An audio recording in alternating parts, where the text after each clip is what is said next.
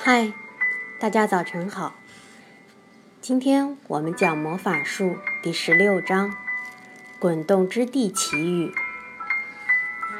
滚动之地真的是太讨厌了，孩子们刚想站起来走几步，地面就要么移动，要么升高，要么倾斜起来。在这样的地面上，只能滚动着前进。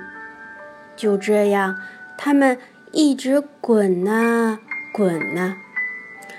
平底锅先生身上的锅盆和水壶相互碰撞，有的地方都已经被磕坏了。他看到自己那些坑坑洼洼的宝贝装备时，差点哭了。月亮脸。乔叫道：“我们怎么才能离开这里？你有办法吗？”“我们只能借助梯子返回魔法树。”翻滚中的月亮脸回答道，“总得找到它，不然就回不去了。一旦滚动之地离开了魔法树，我们就再也回不去家了。”这些话给大家的打击太大了。要知道，在一个永远滚动颠簸的地方生活，可不是件愉快的事儿。大家立即开始四处寻找云洞。很快，地面换了个花样折腾起来，地面上下快速起伏，就好像有人在地下急促地呼吸似的。当地面鼓起来时，大家被抛向半空。当地面下浮时，大家又被摔到低洼处，无法动弹，真是太难受了。我快要摔伤了，贝西大叫：“看在上帝的份上，让我们找个安静的地方吧！我受够了。”地面一停止起伏，他们就艰难地跑向一片小树林，在树林里。他们竟然看见了一家商店，在滚动之地看到商店，确实太诡异了。大家停下来，愣愣地盯着它。这里是卖衣服的吗？乔说。你不舒服？平底锅先生的耳朵又听不清了。我也不舒服。我感觉像是在海上颠簸。我说：“这里是卖衣服的吗？”我实在是不想跟你说话了。”乔说。“这里有匹马。”平底锅先生吃惊极了，赶紧四处瞧，想看看哪儿有匹马。乔再也不想跟平底锅先生纠缠下去了。他努力地往商店里面瞧，那里面有一个大的货架，后面有座小房子，屋子里面好像没人，但有烟从烟囱飘出来，所以乔断定这里面一定有人住。过来，乔对其他人说：“抓住彼此的手，这样我们就不会分开了。”我们过去看看这个古怪的商店，看能否得到帮助。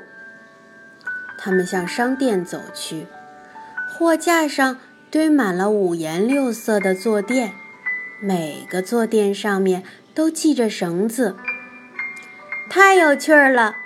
贝西惊喜地说：“带绳子的坐垫，可是怎么会有人来这儿买坐垫呢？”呃，我要买一个。月亮脸马上说：“谢天谢地！如果我前面绑一个后坐垫，后面再绑一个，我才不在乎这样滚来滚去呢。”显而易见，这些坐垫就是这样用的。贝喜欢呼道：“我们买几个吧，这样就不怕颠簸了。”就在这时，一个浑身系满坐垫的。尖鼻子的小个子妇人走出小屋子，她看着孩子们，他的头上也系着一个小坐垫，样子真的很滑稽。弗兰妮咯咯笑了起来。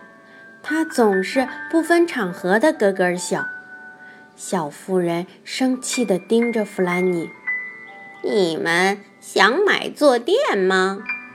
他问。“是的。”月亮脸把手伸到口袋里，说：“多少钱？”“五个银币一个垫子。”小妇人回答。当他看到月亮脸把手伸到口袋里拿钱时，他的小绿眼闪闪发光。可月亮脸只能可怜巴巴地看着他。真是太贵了，他说：“我只有一个银币。”平底锅先生，你带钱了吗？哦，你真搞笑！我随身带咸盐干什么？平底锅先生纳闷地说：“钱，钱，钱！”月亮脸大叫，然后把他唯一的一块银币给平底锅先生看了看。“哦，钱！”平底锅先生一边说，一边从一个水壶里拿出一个圆皮包。“是的，我带了很多钱。”可是。那个圆鼓鼓的皮包，竟然是空的。平底锅先生一下子就傻眼了。我的钱一定在滚动的时候掉了，所有的。他说：“一个子儿也不剩。”而孩子们根本没有钱。当月亮脸祈求小妇人借给他们一些坐垫。并用他的一个银币作为酬谢时，尖鼻子的小妇人坚定地摇了摇头：“我才不借。”他说完，走回他的小屋，砰地关上了门。真是个吝啬鬼，月亮脸说。他牵起乔的手，沮丧地走了。啊，看，那儿有好多人，他们都带着坐垫。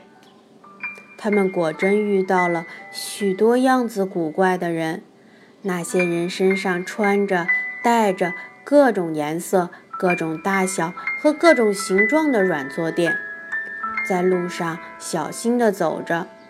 他们还看见一个男人身上裹着一床大被，贝西认为这是个好主意。滚动之地变得平静了，贝西对弗兰妮说。可是，他的话音还没落，地面又开始起伏起来，就像海上翻滚的波浪。当地面起伏滚动的时候，所有的人都随着地面四处滚动。哎呦，哎呦！孩子们痛苦地呻吟着。真希望我有几个坐垫，月亮脸叫道。它滚动时。磕了鼻子，结果鼻子歪向一旁。咣啷，砰砰，咣当！平底锅先生滚动的时候，身上水壶和锅盆撞击的声音震天响。哦，看！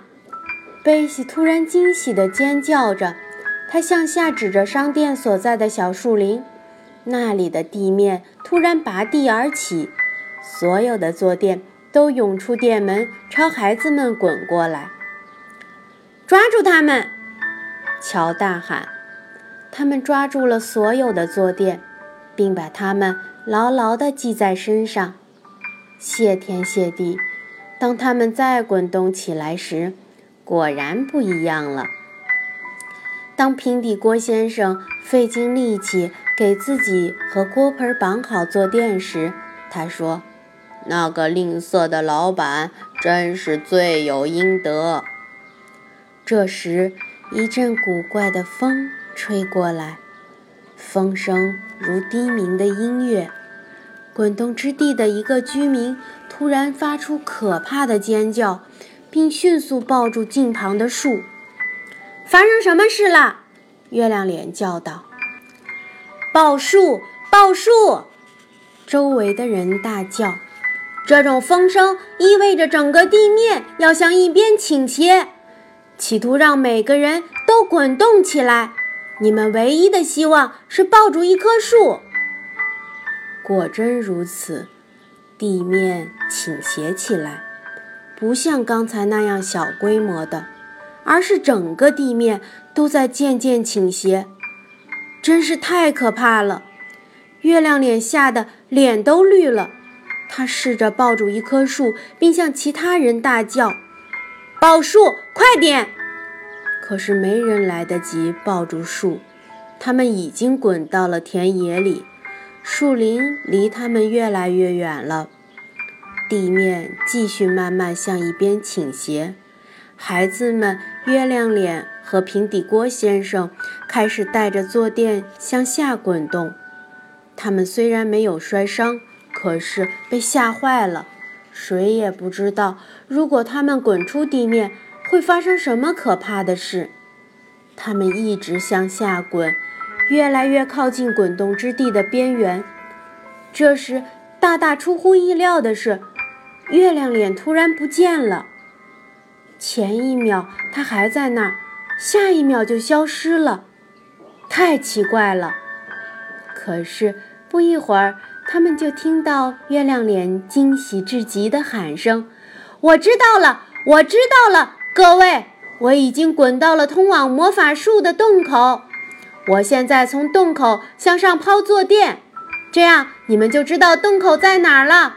如果可以的话，向洞口滚动，动作要快。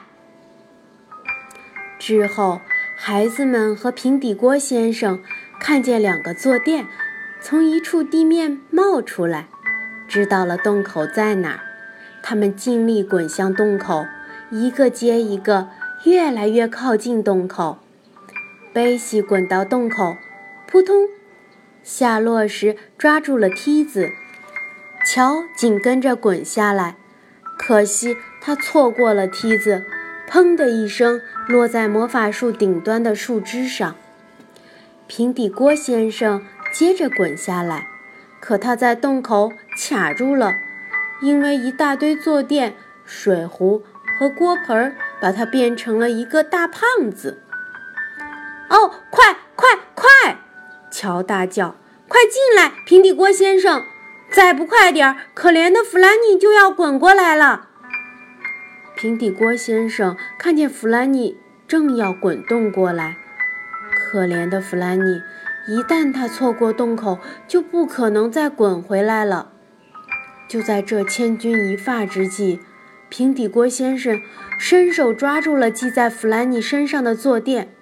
他猛地停止了滚动，这时平底锅先生的一个水壶让步了，水壶从洞口落到梯子上，发出巨大的声响。